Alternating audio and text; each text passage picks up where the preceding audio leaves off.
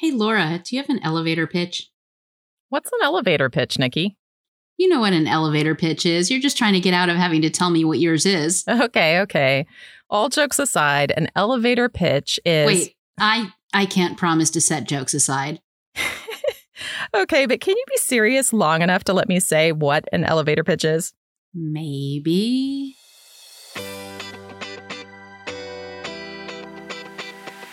Hi, this is Laura Lee Griffin. And this is Nikki May with the Startist Society, inspiring you to stop getting in your own way and start building an art biz and life that you love.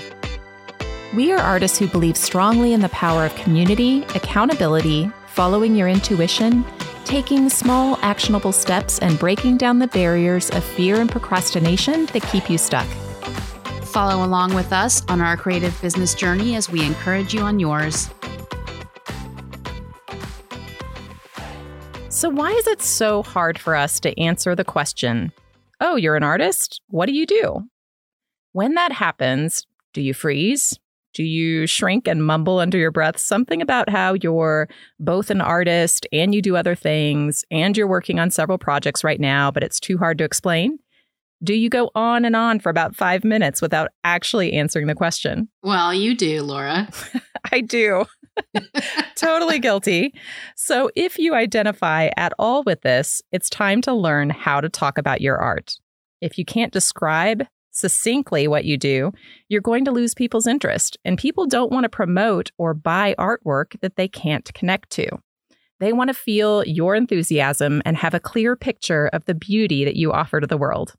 Enter the elevator pitch. Okay, so what is an elevator pitch?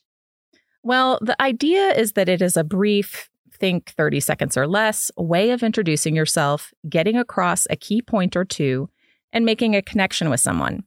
It's called an elevator pitch because it takes roughly the amount of time you'd spend riding in an elevator with someone. And I guess it depends, Nikki, on how tall the building is. well, let's assume a building is two stories tall. Can I just say, I just want to draw pretty pictures as my elevator pitch?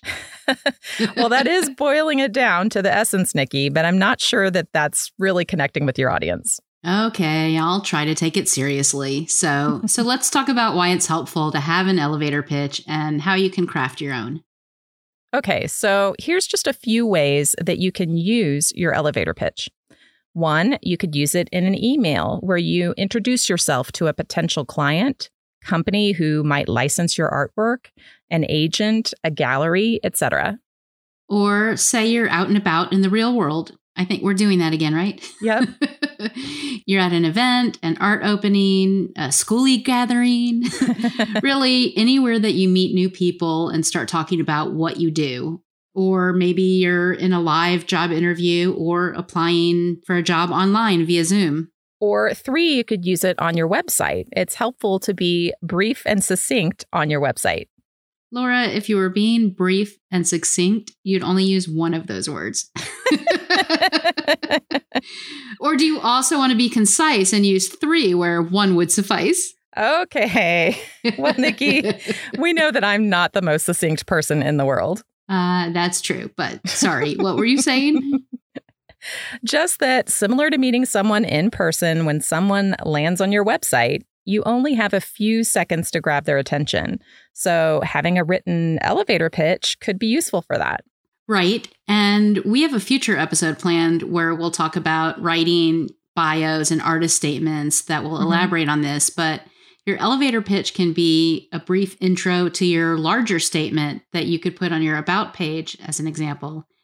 So, let's look at a couple of real life examples. You have one, Laura? Yeah, I do. So the first example is Jenna Rainey.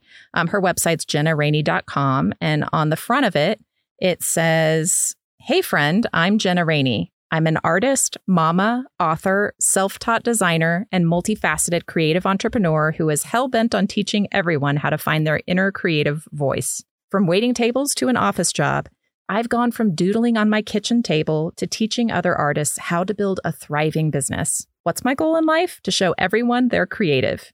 If you can draw a circle, you can draw a flower. Yep, it's true. Oh, and I want to learn how to speak French. So I think that's really cute because it it tells you a little bit about her, what she's accomplished, and then she's inserted little bits of herself to make her relatable. Yeah, that's a great combination. And um, so I have an example too that I found. Okay. That is Allie Kay, who we interviewed back in episodes 78 and 79. Mm-hmm. And on her site, she says, Hey, y'all, I'm Allie. I'm an artist, author, and lover of all things black and white. You may know me best for my floral designs and inspiring murals, which you can find all throughout Texas and beyond. I have over eight best selling art books, including my bestsellers, How to Draw Modern Florals and Bloom. When I'm not painting, I'm either riding scooters in the neighborhood with friends or drinking sweet tea, doodling in bed. I'm so glad you found my corner of the internet. I can't wait to connect with all of you. I love that. And both of them have buttons where you can basically click on it and learn more about them. And that'll be the longer version of their bio. Um, but I love this too because she starts out with, hey, y'all. So you kind of know she's a Texas girl. wait, wait, wait. You know she's a Southern girl. She's a Southern girl, right? I'm sure you guys say y'all in, in Kentucky too, right? We say it all over the South. I grew up. Um, I grew up in the Midwest, and so I moved in college. I moved south, um, and I never quite adopted the Y apostrophe A L L. It's still you guys, even even if it's girls, it's you guys. It's just you know, I, I haven't been able to do it.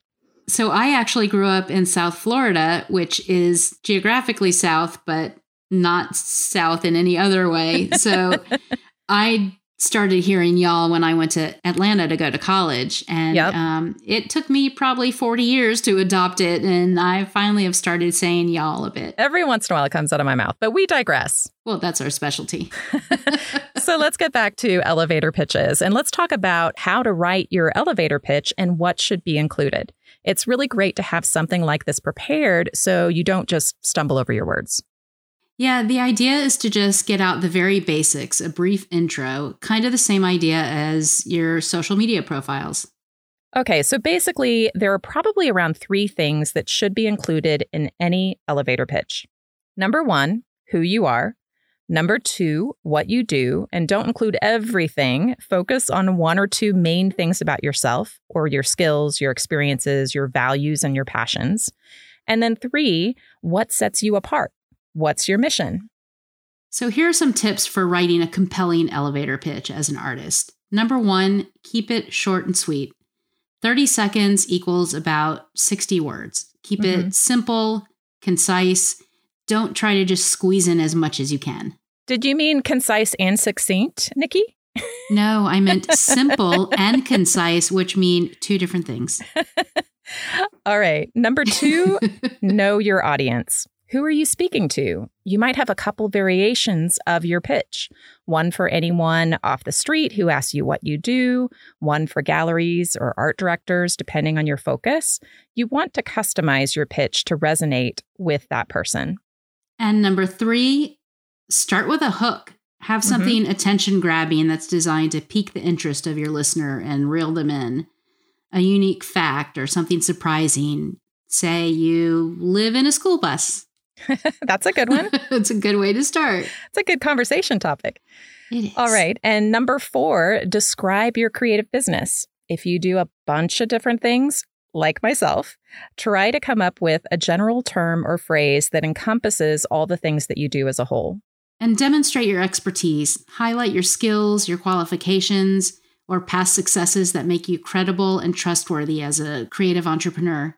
hmm This can help build confidence in what you're doing and establish your expertise in the field. Right. But you don't have to brag about all the things, just pick a few, right? Well, it depends how tall your building is.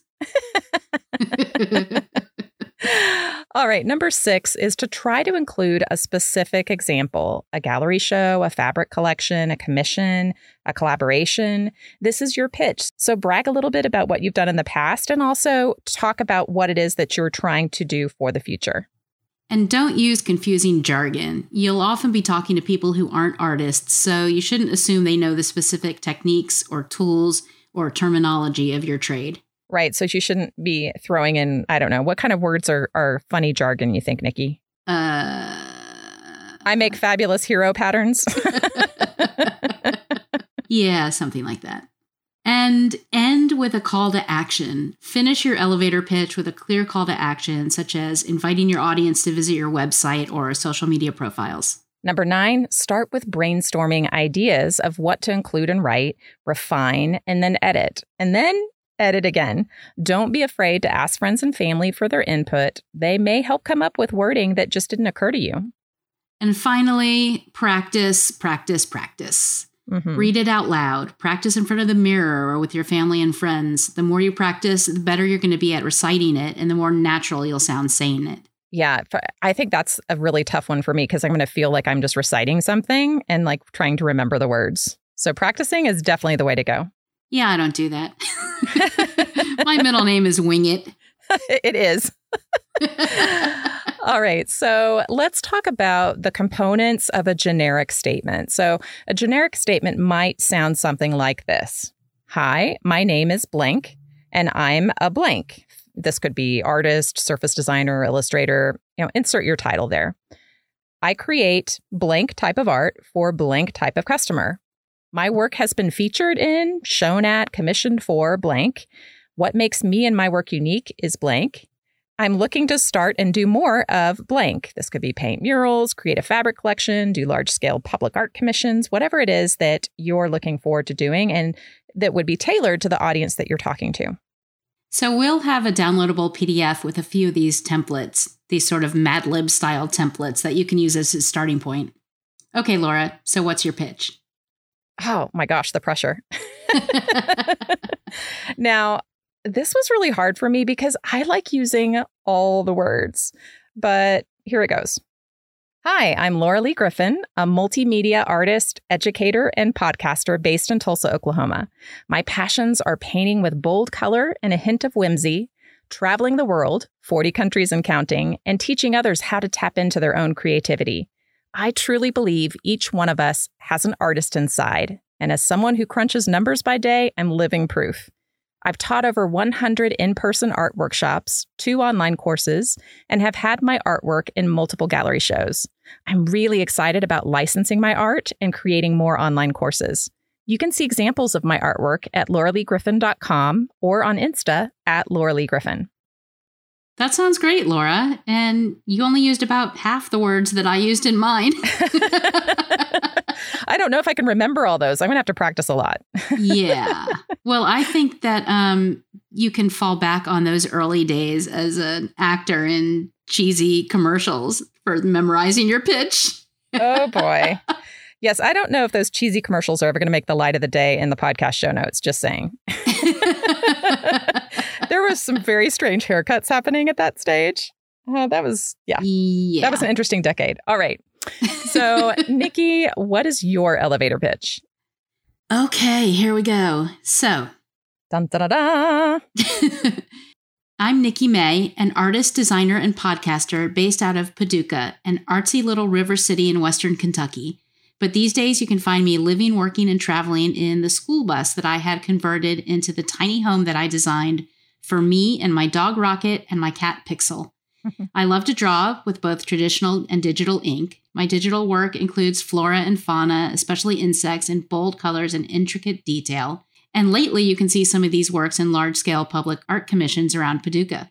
I also like to do black and white ink drawings, which include nude women along with the flora, fauna, insects, especially curvy bodies.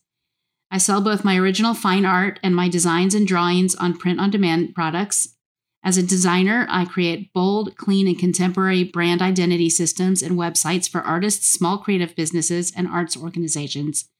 My art is empowering and inspiring, and my designs are modern and professional. If you're looking for something unique and striking, or you just want to follow my adventures in my doodle bus, I'd love for you to follow me on Instagram at Nikki May Art. Awesome, Nikki. Look how professional we sound.